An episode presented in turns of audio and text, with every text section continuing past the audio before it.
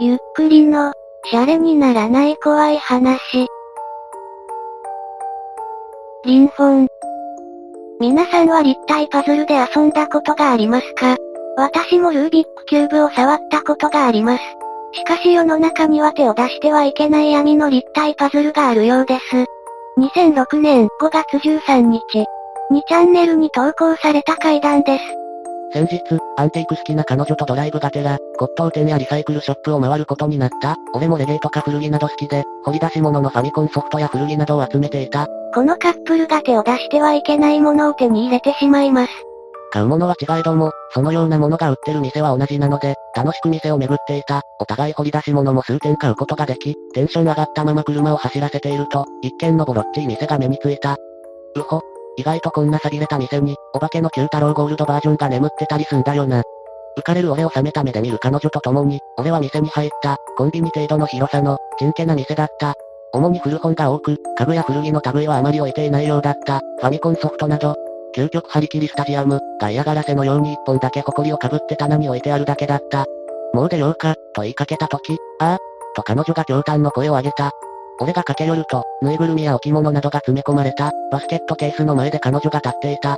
何か掘り出し物あった？これ、すごい。そう言うと彼女は、バスケットケースの一番底に押し込まれるようにあった、正二十面体の置物を、ぬいぐるみや他の置物をかき分けて手に取った今思えば、なぜバスケットケースの一番底にあって外からは見えないはずのものが彼女に見えたのか、不思議な出来事はここからすでに始まっていたのかもしれない。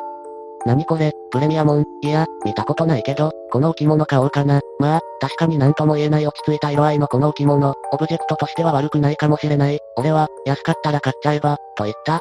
レジにそのせい20面体を持っていく、しょぼくれたじいさんが古本を読みながら座っていた。すいません、これいくらですか？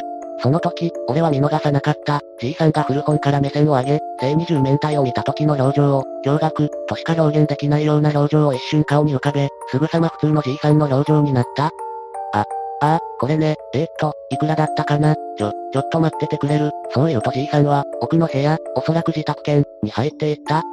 奥さんらしき老女と何か言い争っているのが断片的に聞こえた。やがて、じいさんが一枚の黄ばんだ紙切れを持ってきた。それはね、いわゆる玩具の一つでね、リンフォンって名前で、この説明書に詳しいことが書いてあるんだけど、じいさんがそう言って、黄ばんだ汚らしい紙を広げた、随分と古いものらしい。紙には例の正二十面体の絵に、リンフォン、と書かれており、それが、熊、鷹、魚、に変形する形以外で書かれていた。アルファベットですが英語ではないですよね。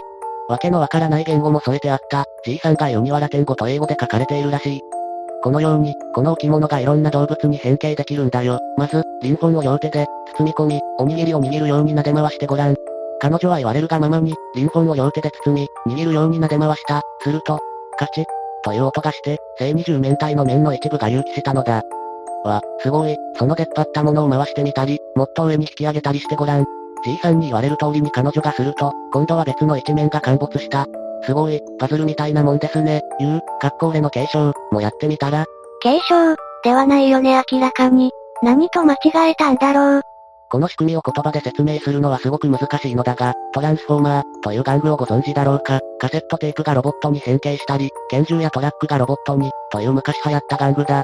このリンフォンも、正二十面体のどこかを押したり回したりすると、熊や鷹、魚などの色々な動物に変形する、と想像してもらいたい。もはや、彼女はリンフォンに興味津々だった。俺でさえすごい玩具だと思った。あの、それでおいくらなんでしょうか彼女が恐る恐る聞くと、それねえ結構古いものなんだよね。でも、私らも置いてあることすら忘れてたものだし、よし、特別に1万でどうだろう。ネットなんかに出したら好きな人は数十万でも買うと思うんだけど、そこは値切り上手の彼女のことだ。結局は6500円にまで負けてもらい、ホクホク顔で店を出た。次の日は月曜日だったので、一緒にレストランで晩飯を食べ終わったら、お互いすぐ帰宅した。月曜日、仕事が終わって家に帰り着いたら、彼女から電話があった。ゆうくん、あれすごいよ。リンフォン、ほんとパズルって感じで、動物の形になってくの。仕事中もそればっかり頭にあって、手につかない感じで、マジで下手なテレビゲームより面白い。と一方的に興奮しながら彼女は喋っていた。電話を切った後、シャメールが来た。シャメール、懐かしい響きですね。リンフォンを握っている彼女の両手が映り、リンフォンから突き出ている、熊の頭部のようなものと足が2本見えた。俺は、よくできてるなぁと感心し、そのような感想をメールで送り、やがてその日は寝た。次の日、仕事の帰り道を車で移動していると、彼女からメールが、マジで面白い。昨日徹夜でリンフォンいじってたら、とうとう熊ができた。見に来てよ。という風な内容だった。俺は苦笑しながらも、車の進路を彼女の家へと向けた。なあ、徹夜したって言ってたけど、仕事には行ったの。つくなり俺がそう聞くと、言った言ったでも、おかげでコーヒー飲みすぎて気持ち悪くなったけど、と彼女が答えた。テーブルの上には、四つ足で少し首を上げた、熊の形になったリンフォンがあった？おお、マジすごくないこれ。仕組みはどうやってできてんだろ？すごいでしょう。ほんとハマるこれ。次はこの熊から鷹になるはずなんだよね。早速やろうかなと思って。おいおい、さすがに今日は徹夜とかするなよ。明日でいいじゃん。それもそうだね。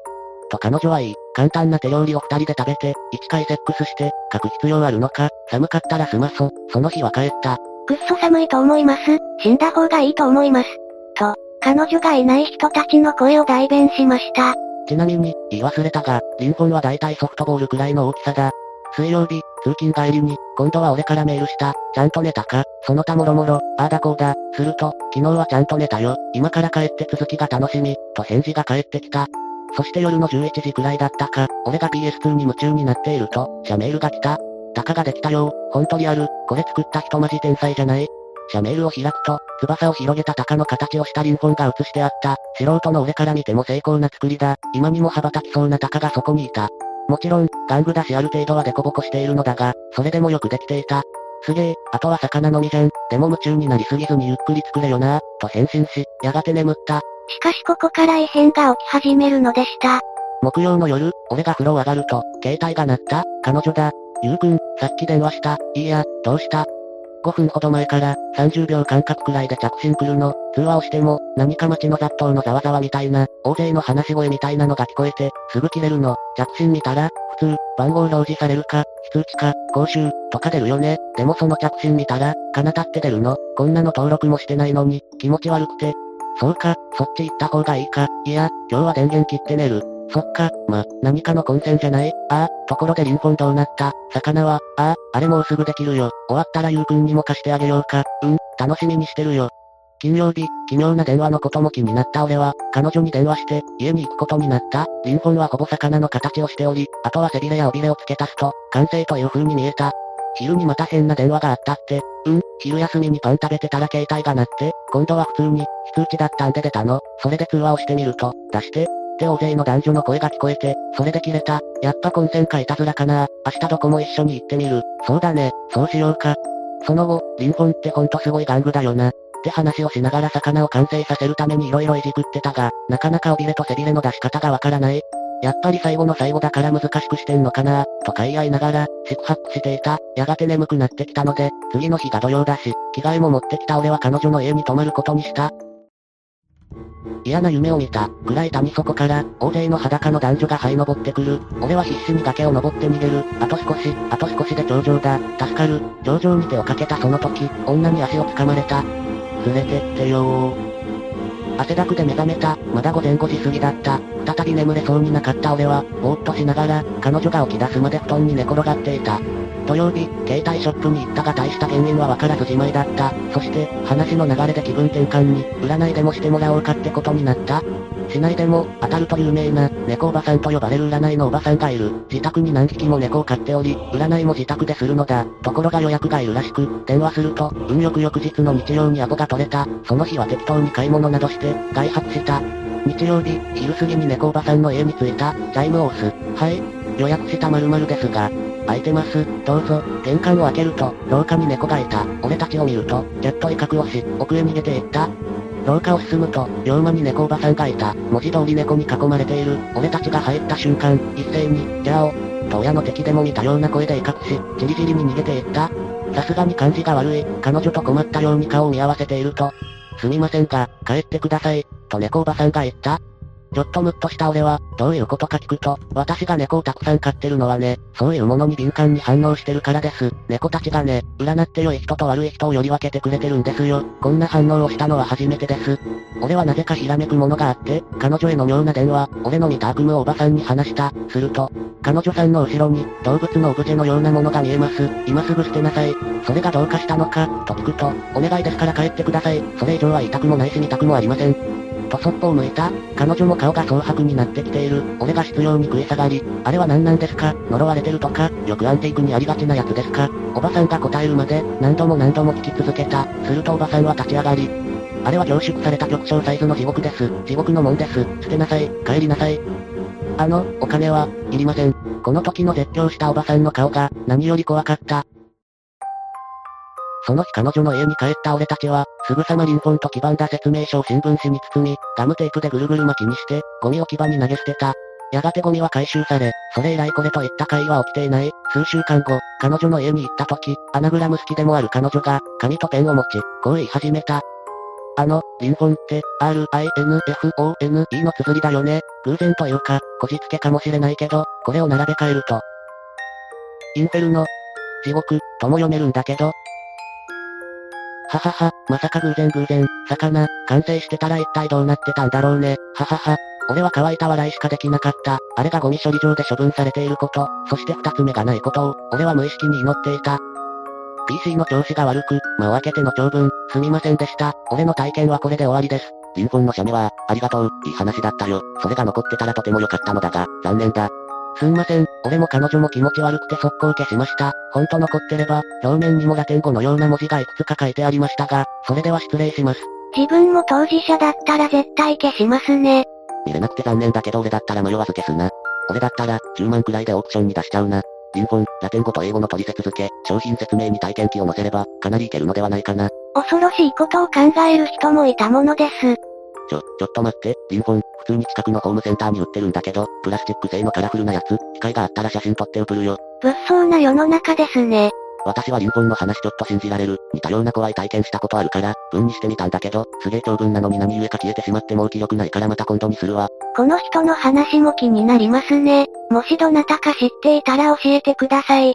リンフォンを考察しているサイトをちらっと見たら、少し面白い話がありました。最後の形がなぜ、魚だったのか。キリスト教において、魚という言葉は、特別な意味合いがあるそうです。教徒たちの間で共通記号として使われていたそうで、十字架以前はそれが象徴だったそうな。弾圧されたキリスト教徒が絶望して呪いを作るときに、魚を象徴にしたものを使ったのではないか。かなりざっくりですが、こんな感じの考察でした。あと2個目があるかどうかにも言及されていまして、弾圧されたキリスト教徒は世界中にいたのだから、無数にあると考えた方が自然、とのこと。ま、ホームセンターに売ってるくらいだしね。皆さんはもしリンフォンらしきものを見つけたら、買いますか？買うならその後どうしますか？私なら嫌いな相手に説明書付きでプレゼントします。嘘です。2チャンネルにすれ立てしますかね？皆さんもぜひ骨董品屋で探してみてください。ご視聴ありがとうございました。